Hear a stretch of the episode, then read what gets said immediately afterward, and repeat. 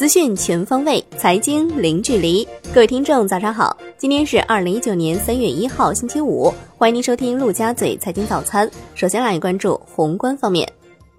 中国二月官方制造业 PMI 是四十九点二，创二零一六年三月以来新低，预期是四十九点五，前值四十九点五。二月官方非制造业 PMI 是五十四点三，预期是五十四点五，前值五十四点七。综合 PMI 产出指数是五十二点四，前值是五十三点二。统计局表示，二月中国制造业采购经理指数小幅回落，非制造业商务活动指数继续保持在扩张区间，服务业运行总体平稳，房地产和居民服务等行业商务活动指数继续低于临界点。国家统计局公报显示，二零一八年户籍人口城镇化率是百分之四十三点三七，比上年末提高一点零二个百分点。年末全国城镇调查失业率是百分之四点九，比上年末下降零点一个百分点。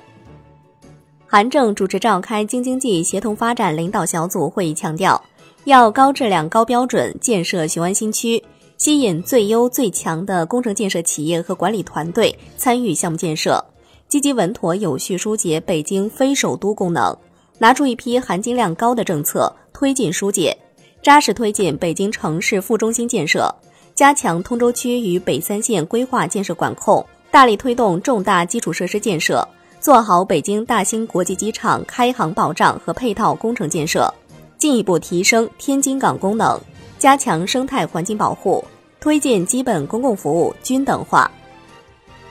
发改委等多部委联合印发通知，在城镇建设用地增加规模与吸纳农业转移人口落户数量挂钩机制下，探索落户贫困人口在原籍宅基地复垦腾退的建设用地指标由输入地适用。央行公告，周四不开展逆回购操作，Shibo 普遍下行，短端品种下行幅度较大，隔夜品种跌七个基点，报百分之二点五八四。七天期跌九点二个基点，报百分之二点六五八；十四天期跌十五点七个基点，报百分之二点七三。来关注国内股市，两市连续三日震荡调整，上证综指收跌百分之零点四四，最终报收在两千九百四十点九五点，月涨近百分之十四，创近四年来最大月涨幅。深圳成指涨百分之零点二九，月涨近百分之二十一；创业板指涨百分之一，月涨百分之二十五。创历史最大月涨幅，两市缩量成交六千六百二十二亿元。香港恒生指数收盘跌百分之零点四三，本月累计涨百分之二点四七，连涨两月。国企指数跌百分之零点七八，月涨百分之三点零一。红筹指数跌百分之零点九八，月涨百分之一点六一。全天大市成交一千二百一十一点九一亿港元，连续第七个交易日维持在千亿港元上方。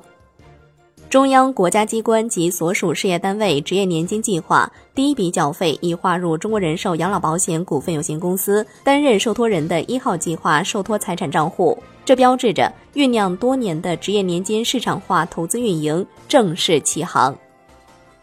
同股不同权股份暂未纳入在互联互通内，李小加称料七月可纳入，现时正在与内地商讨相关的规则细则，相信不需要太长时间。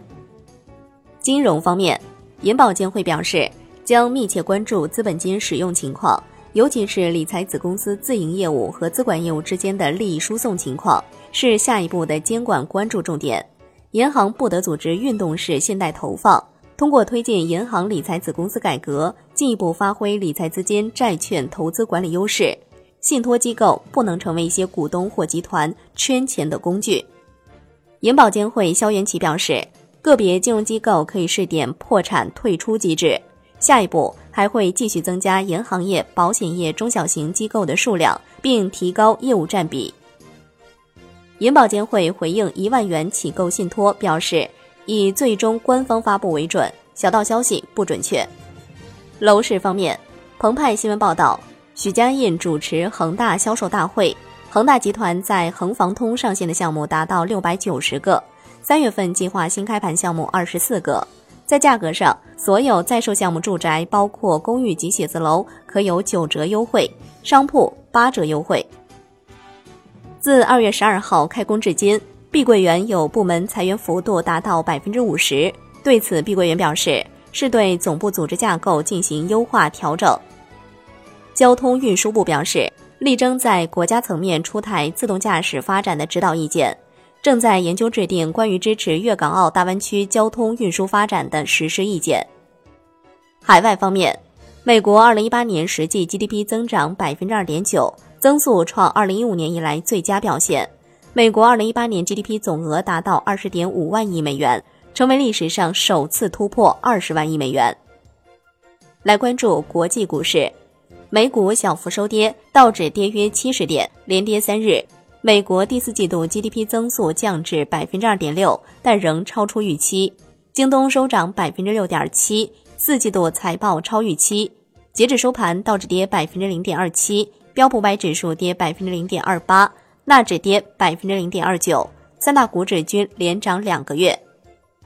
欧洲三大股指多数收涨，月线均连涨两月。英国富时一百指数收跌百分之零点四六。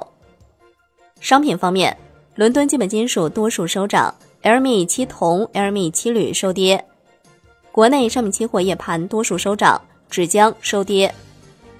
债券方面，国债期货午后有两波跳水走势，十年期主力合约收跌百分之零点二一，五年期主力合约跌百分之零点零九，两年期主力合约收平。国债现券交投清淡。